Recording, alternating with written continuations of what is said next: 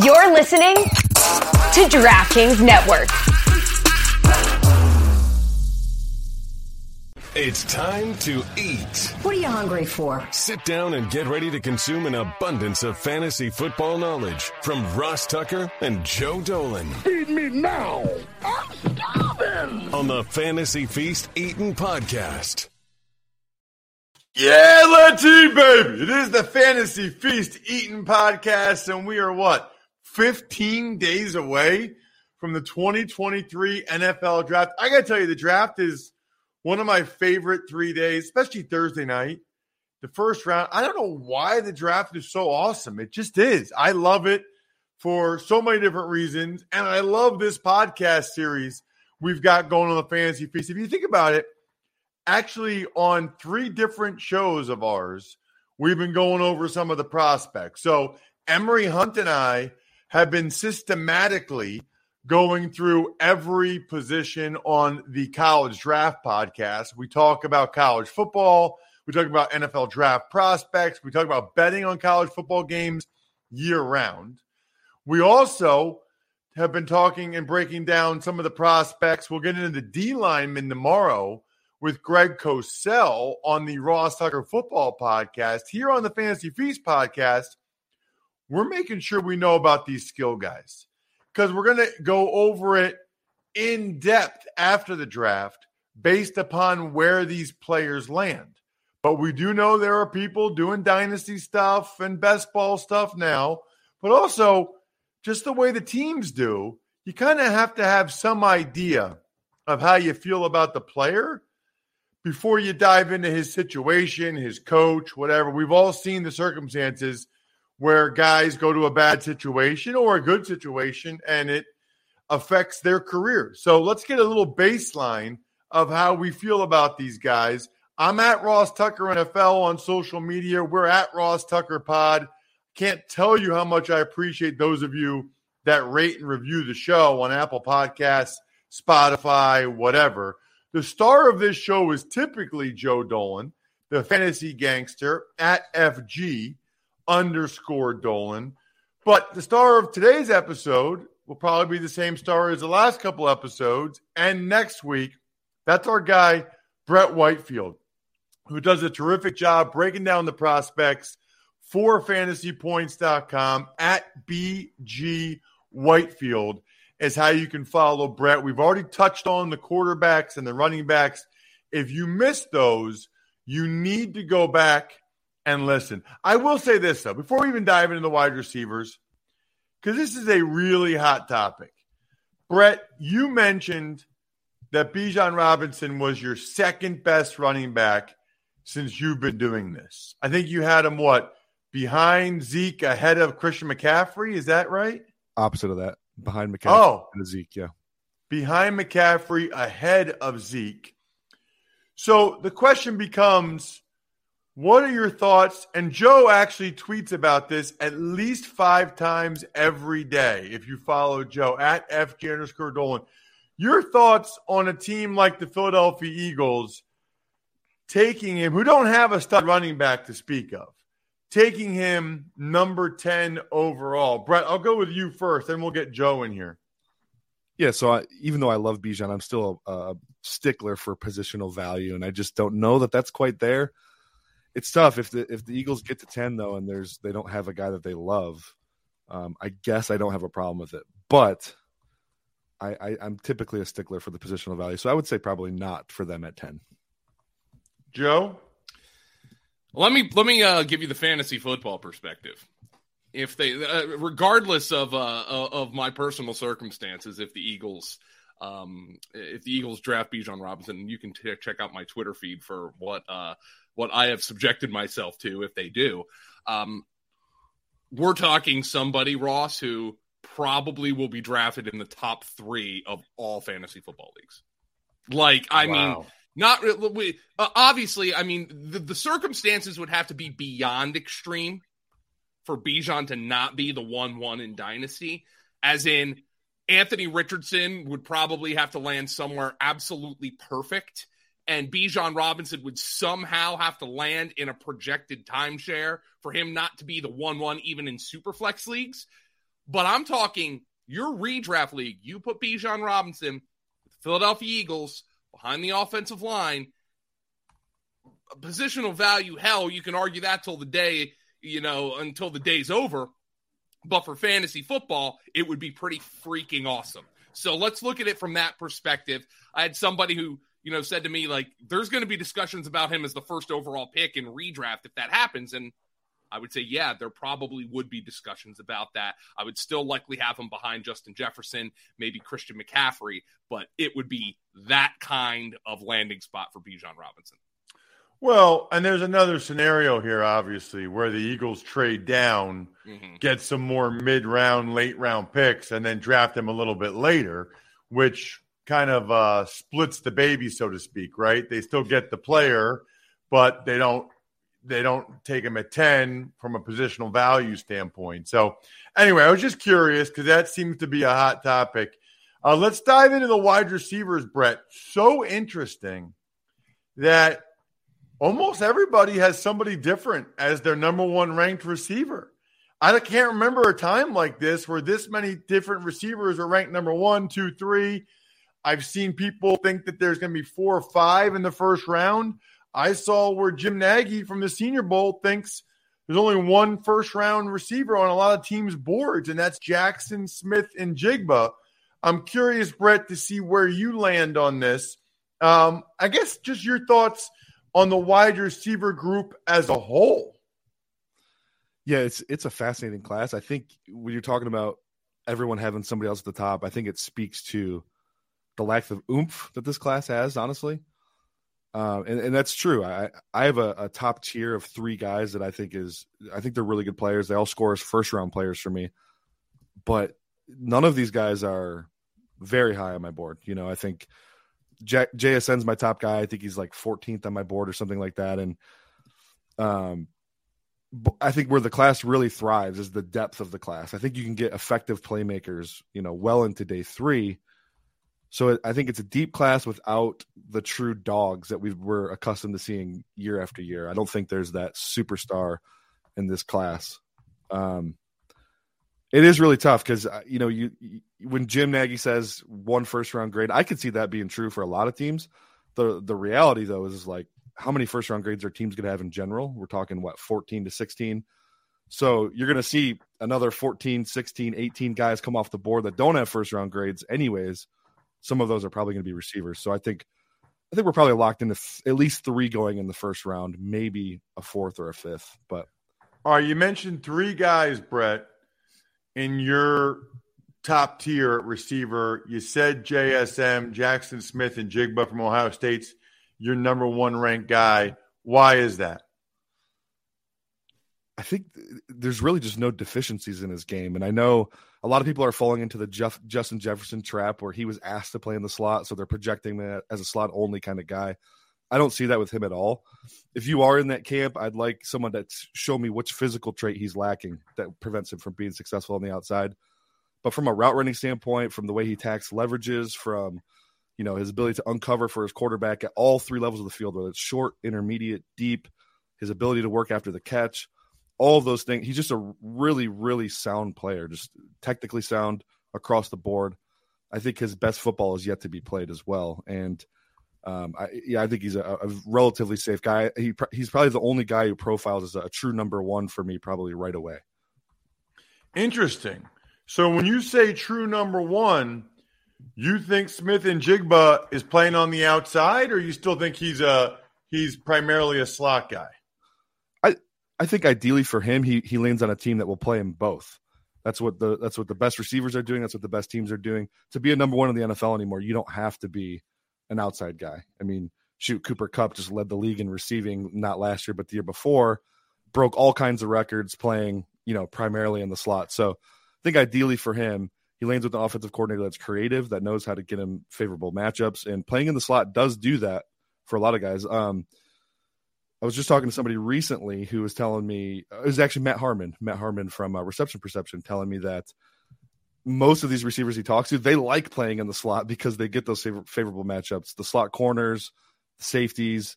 Um, if you're you know heavy zone defense, you're getting a lot of linebacker looks, carrying you you know carrying your vert to the next level. So I think ultimately he can play anywhere, but slot slot's probably his best bet. I know, Joe, that it is somewhat situation dependent, but he strikes me as a guy that's going to catch a lot of balls as a rookie or has a Yeah. chance to catch a lot of balls as a rookie, almost no matter where he goes. And Brett, um, you made a compa- comparison to Amon-Ra St. Brown, who was underdrafted, but I think that was one of those ones where the fantasy football community was kind of right. Like we were all like, I can't believe this guy was a fourth round pick, and then he comes in and shows that he probably should have been a first round pick. I don't think that the league's going to make the mistake with Smith-Njigba, and, and and I think he's somebody. Ross, he could go to a team where they have weapons. He could go to a team where they don't have weapons. All the same, I think he's going to play right away, and I think he's going to catch a lot of footballs. Um, I- think I think this is someone who is probably going to be the first wide receiver off the board um, because of his positional versatility in post draft dynasty drafts.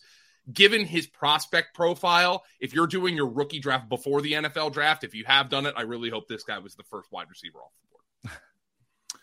Who's your second guy in your top tier, Brett? I have Jordan Addison and Quentin Johnston like neck and neck, and they're very different players. So it's like it's more of a for a team picking. It's probably like what do we need or what do we value at that position. Tell me about him. So Addison is a, you know, we talk about JSN as being a great route runner. Well, Addison is every bit as good of a route runner as JSN. He lived mostly or more on the outside than JSN did, obviously.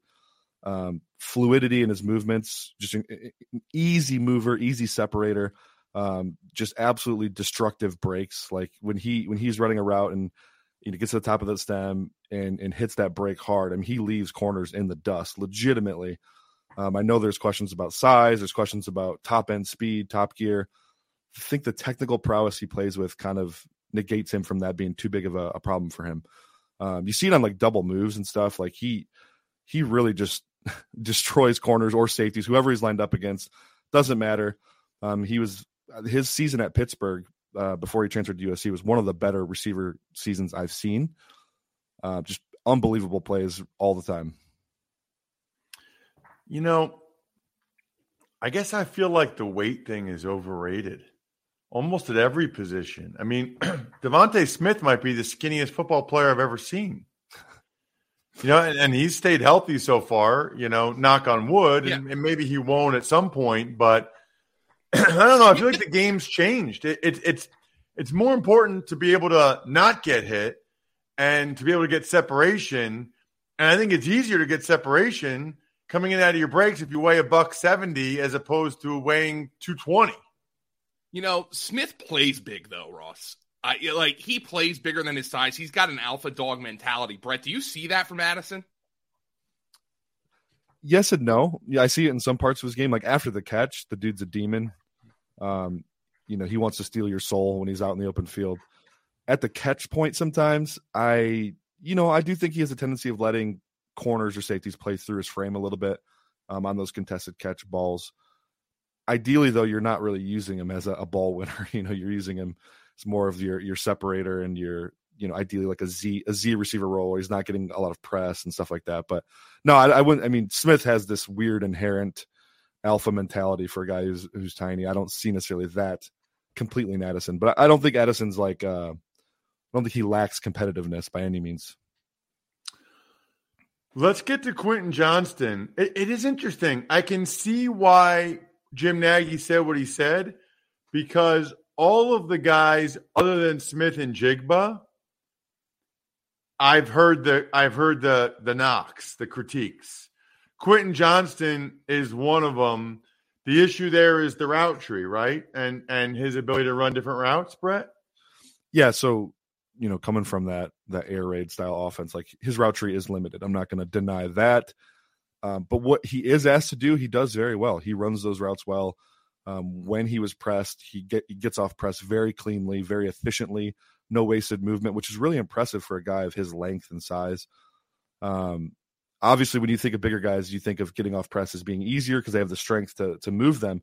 He doesn't necessarily win that way. He wins with with really good release packages and and I would say disruptive route breaks as well. Um, I, I think he actually has the the ankle flexibility and the the hip flexibility to be a fantastic route runner at the NFL level.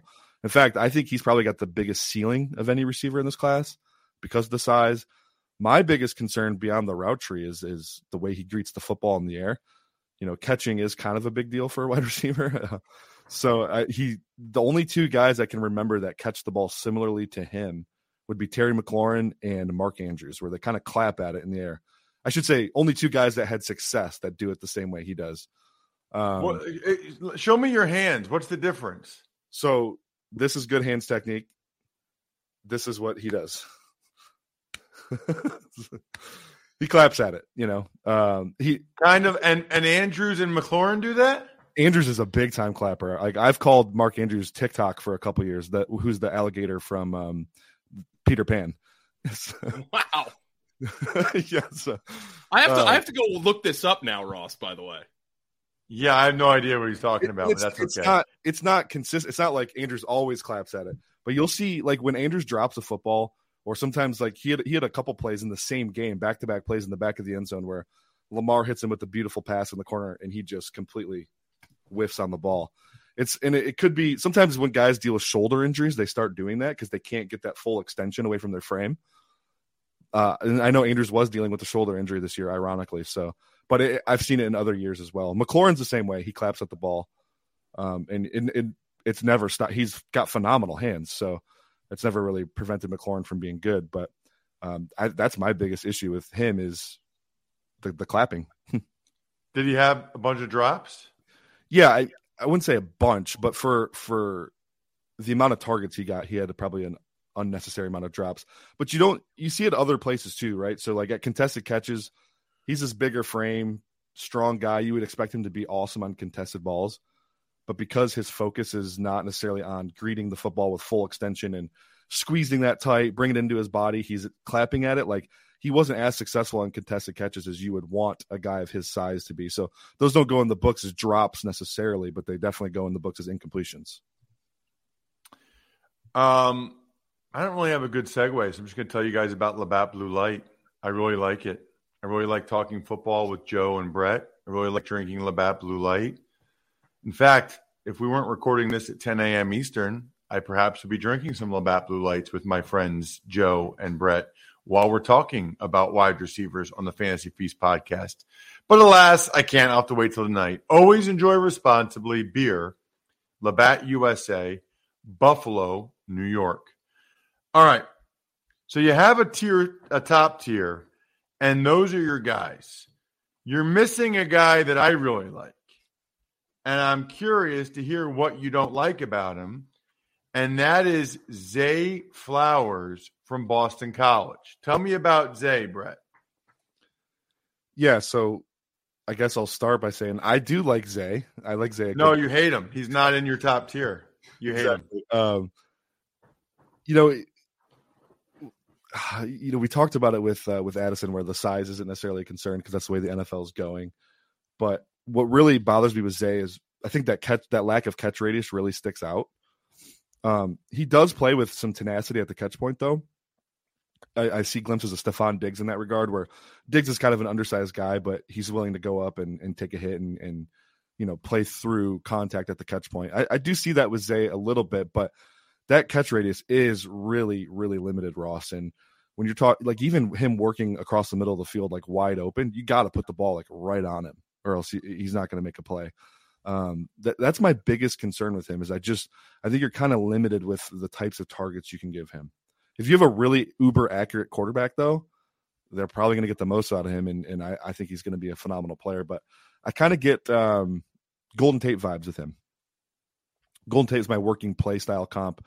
Really, really good after the catch. I think he'll be less of a vertical threat in the NFL than he was in college, similar to how Golden Tate, you know, he was a phenomenal deep threat at Notre Dame, but was more of that short intermediate guy at the NFL level.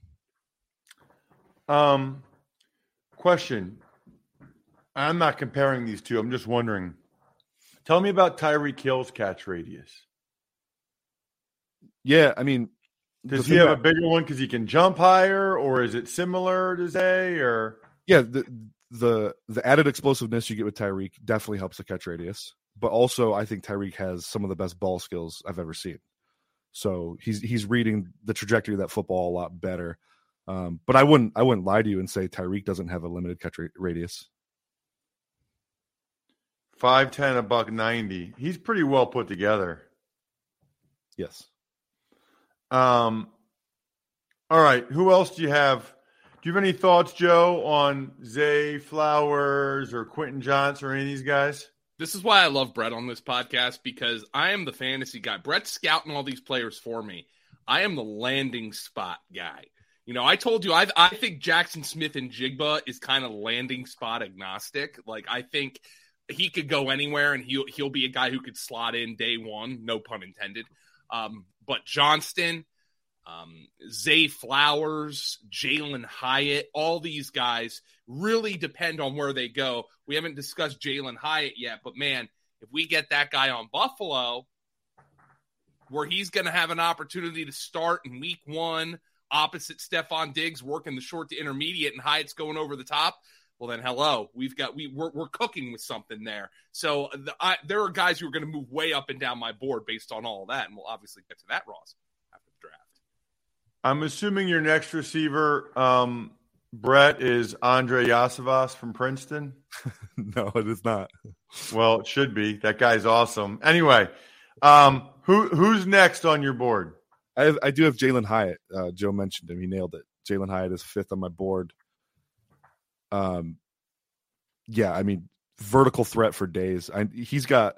Thing about Hyatt is he's really hard to project to the NFL. I mean, I think this topic has been discussed at nauseum probably across the draft community. But coming from that Josh Heupel Tennessee offense, for those that don't know, they're lining their receivers up um, in Ecuador, and then they're they're getting free releases because they're lined up. No, for real though, they they do these stack bunch formations where they're lining three receivers up outside the numbers, and the numbers in college are insanely wide compared to the NFL. So you're literally basically pitting three receivers to the sideline, and these are stack formations. College coverages aren't really good at locking and leveling and and you know handling these switch releases. And what ends up happening is one of those guys in that bunch is going to get a free release. Tennessee prioritized getting Jalen Hyatt that free release. There's a lot of plays where he's just running down the field absolutely uncovered by himself. And he's so freaking fast, Ross, that even when he was covered or when the uh, a good switch was made, he's just running running past them. Not a ton of nuance to what he was doing there, just running straight very fast. Yeah, I did um a UCF game when Gabe Davis was there. And I swear they either just throw the ball to the guy right away in like a smoke or that or he runs a nine route.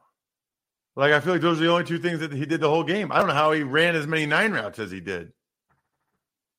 Yeah, that's that's that's factually true. A lot of smoke routes, a lot of um, you know, they'll do some tunnel screens off that as well, and then some some deep crossers too. But for the most part, it's all, you know, it's all pretty one trick ponyish. Any other guys, Brett, that you got to mention that maybe you're higher on than others or lower? Maybe it's Josh Downs. Maybe it's one of the Cincinnati kids, Tank Dell, Jonathan Mingo's getting some buzz. Anybody else that stands out to you? We can talk about Mingo for a sec. You just brought him up. Yeah, Mingo's a guy I'm very high on. I think this is a, a day two pick for sure. Um, I know early in the process, a lot of a lot of people were speculating he'd be a, a fourth, fifth round guy. I just don't see it. He's uh, for a class that lacks size at the receiver position. This is a big dude, 6'2", 220. I don't know if you've seen his frame, Ross, but he is rocked up.